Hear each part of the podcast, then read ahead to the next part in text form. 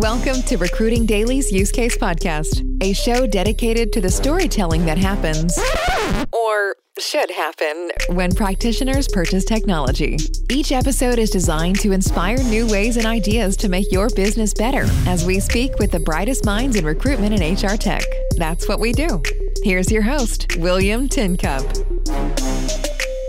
Ladies and gentlemen, this is William Tincup, and you are listening to the Use Case Podcast. Today, I have one of my friends and and uh, colleagues, Bill Fanning. Uh, we've known each other online for at least uh, a century, uh, possibly 125 years, um, and uh, we're going to be talking about the company that that he loves and the use case specifically of uh, Local Job Network. And Bill, how are you doing today?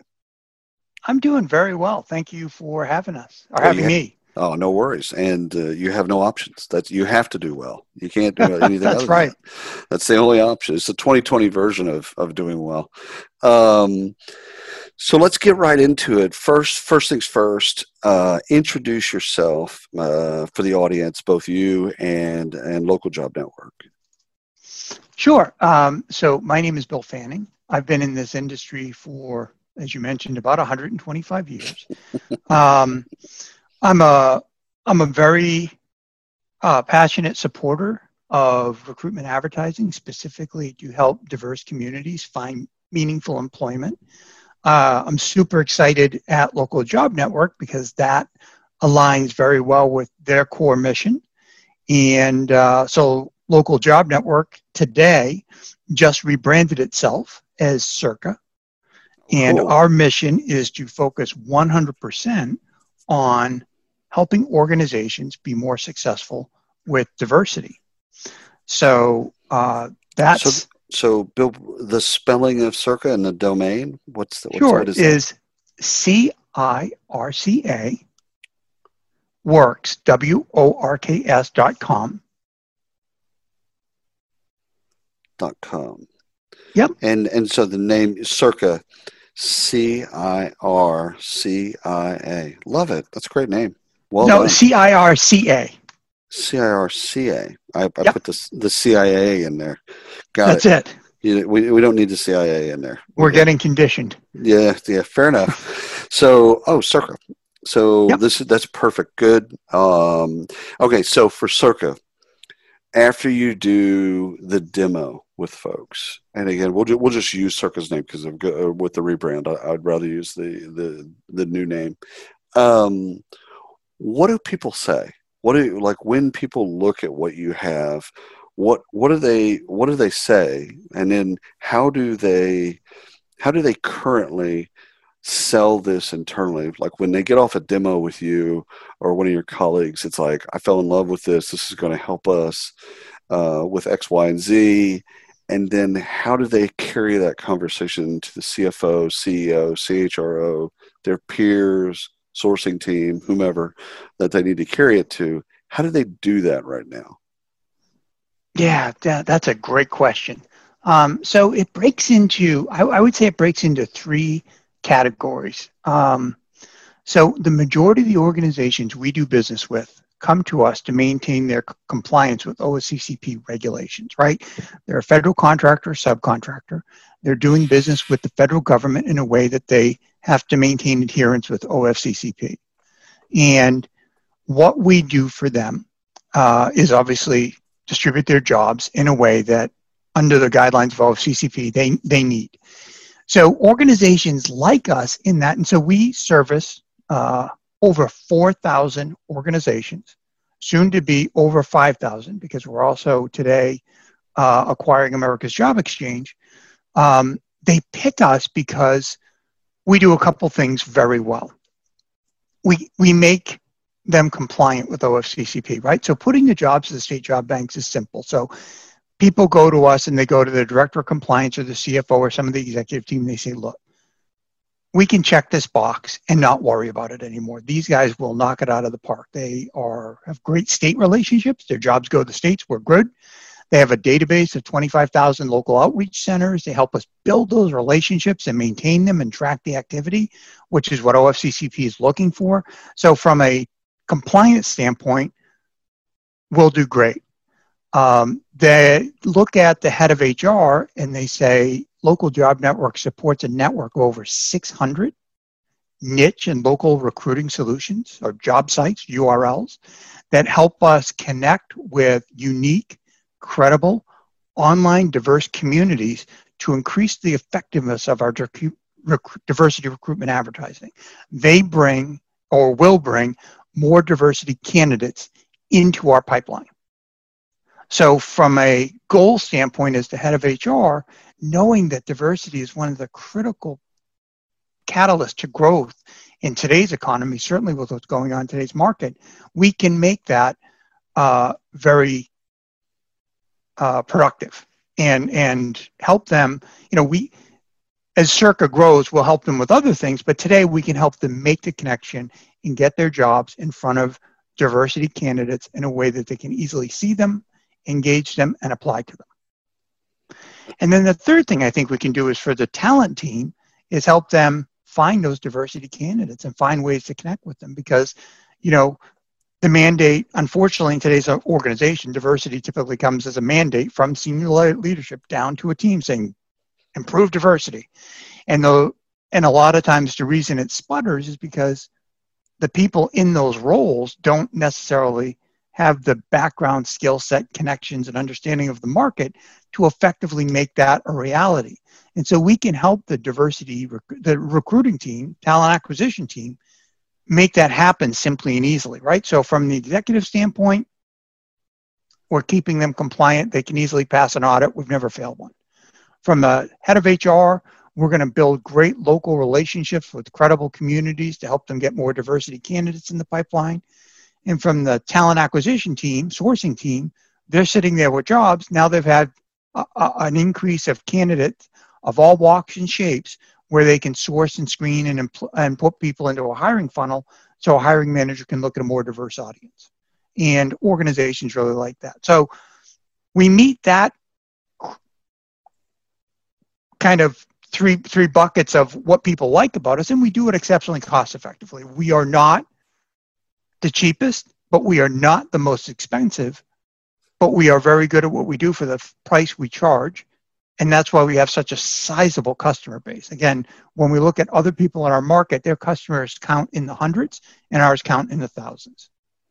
So, okay, so businesses that do business with the government, so let's say we're uh, GM and we yep. sell vans to the government. The government has rules that, you know, some would say laws.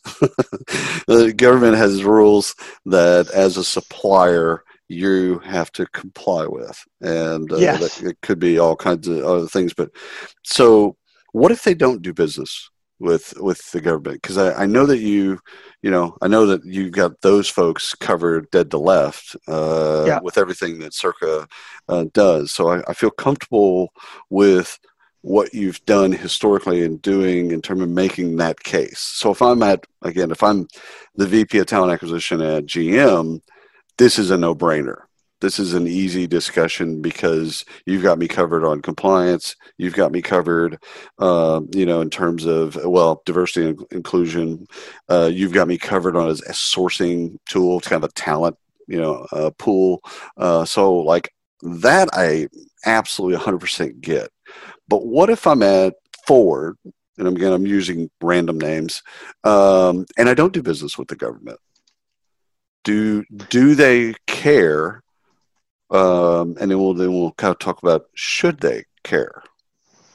So, do they care? Yes, and we do work with a number of organizations okay. that are looking for that community-based outreach to build the relationships to better connect them to their local communities. Oh, that's cool. Fill their open positions with qualified candidates from the community that they're counting on to come use their services or buy their products. Right. So we do that for a number of organizations. And um, as Circa continues to expand, we're going to be dramatically increasing our ability to help do, do that. But when companies come to us that are looking for diversity support, they look at the network that we've built, both in the URLs that we maintain as niche job sites for diversity and local recruiting, to connect them to diverse communities in the local markets, as well as that local out the, the outreach capabilities of our outreach management system.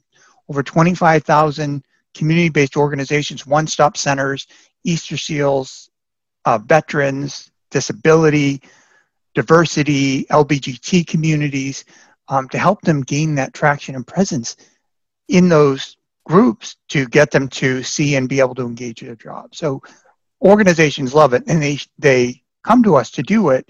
The second part of your question is should they be doing it? And that's I think the heart of the matter. And the answer to that is absolutely. Yeah. Today, the largest percentage of the workforce is millennials. It is the most diverse group of candidates out there.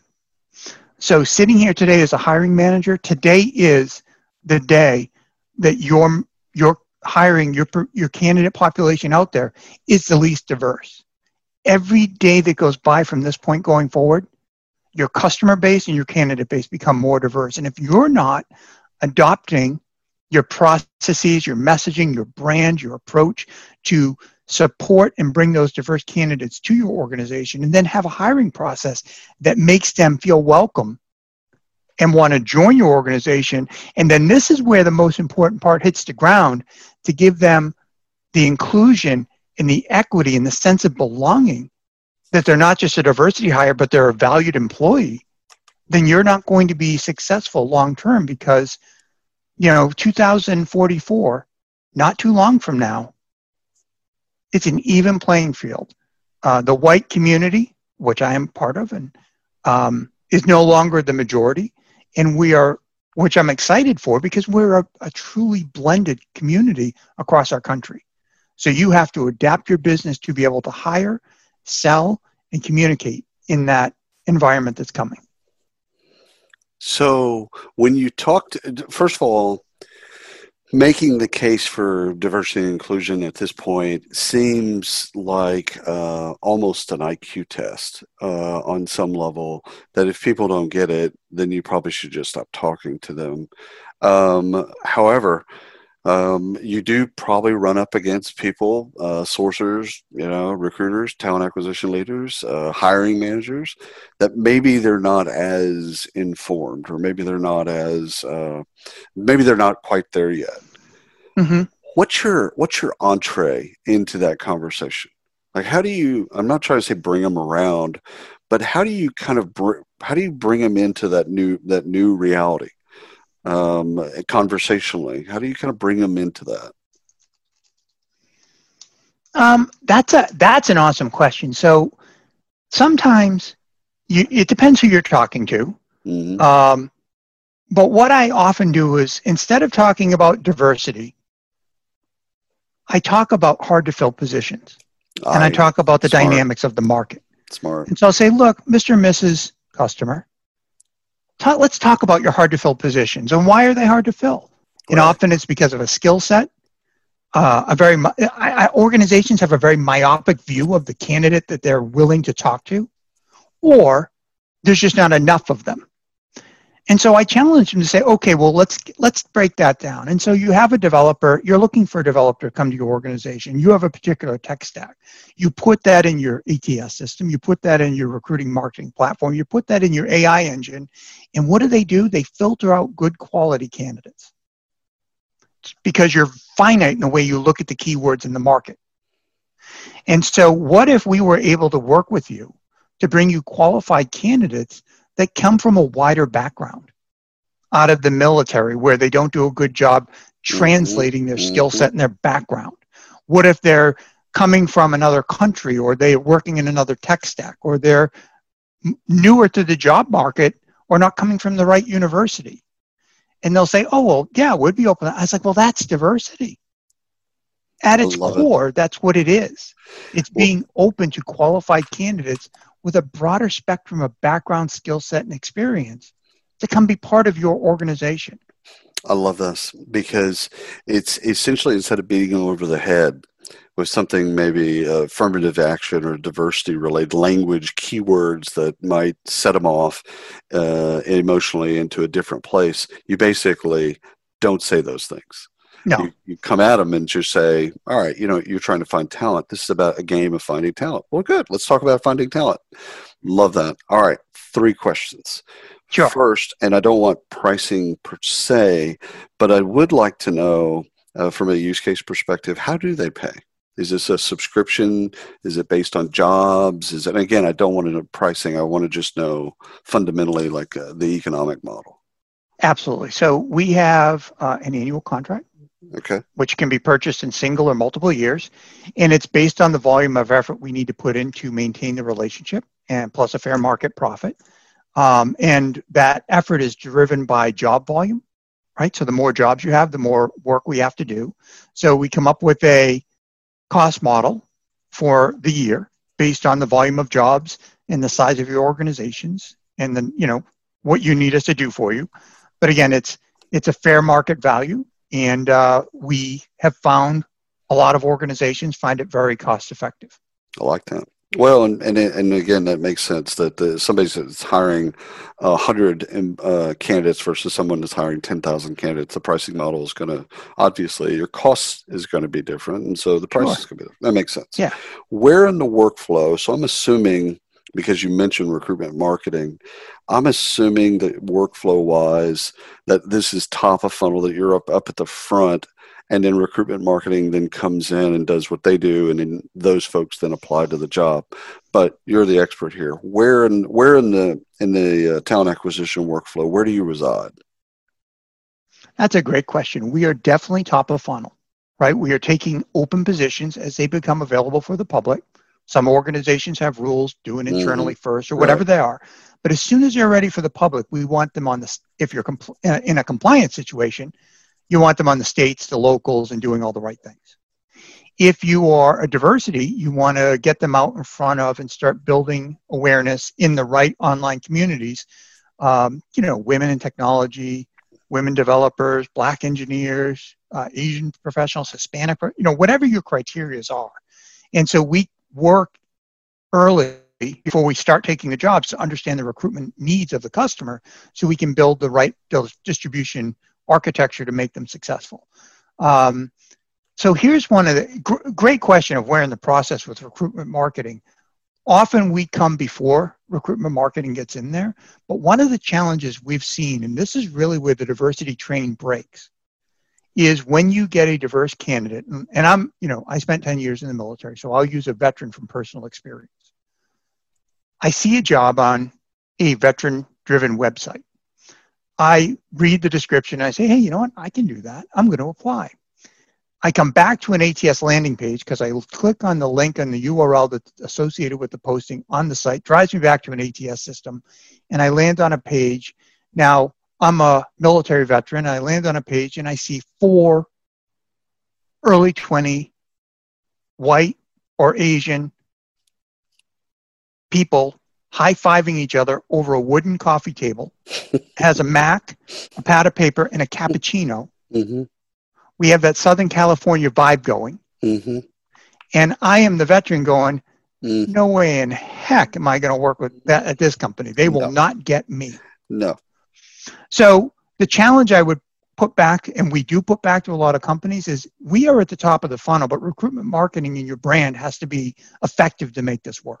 Right. And so that's also probably a reason to work with agencies as well, or in tandem with agencies, to make sure that they get that part right, the careers page, and and uh, hell, even the you know the job description and job ads to make sure that those things are straight too. Um, yeah. Last last thing, uh, sure. and, and what should we have talked about related to Circa and the use case for Circa that we didn't get around to? I think the challenge that organizations have today, and which Circa is defined on helping solve, is how to become an organization that's open, supportive, and welcoming for anyone. And that we can take a broad spectrum of employees, make them successful, feel included, feel part of an organization, and make that not something that sits with one person or one team, but is the culture of the community.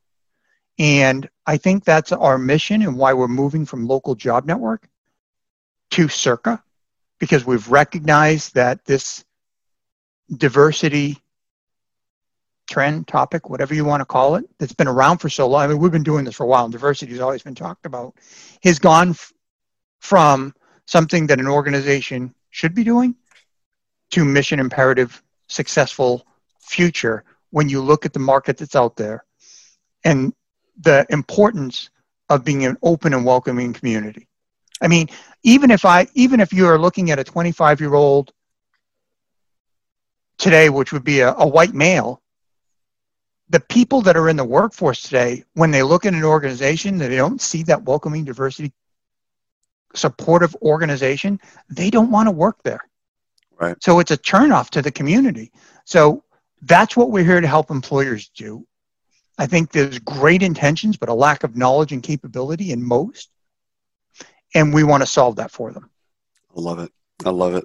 Well, then you, you, you touched on it as well as that, that sense of belonging. If you if you don't see if you can't see yourself there belonging, then you're automatically put off. I love it, Bill. Thank you uh, so much for coming on, and I appreciate. And it's great timing that uh, that y'all did some really cool things uh, in the market, and uh, I can't wait to learn a little bit more about that offline. Um, thanks for coming on the podcast, and uh, I appreciate you. Oh, thank you very much. I really appreciate the opportunity, and uh, it was a great chat. I'm looking. I'm I'm thankful for it. All right, my friend. Listen. Uh, have a great day, and for everyone listening at home, uh, until next time. You've been listening to Recruiting Daily's Use Case Podcast. Be sure to subscribe on your favorite platform and hit us up at recruitingdaily.com.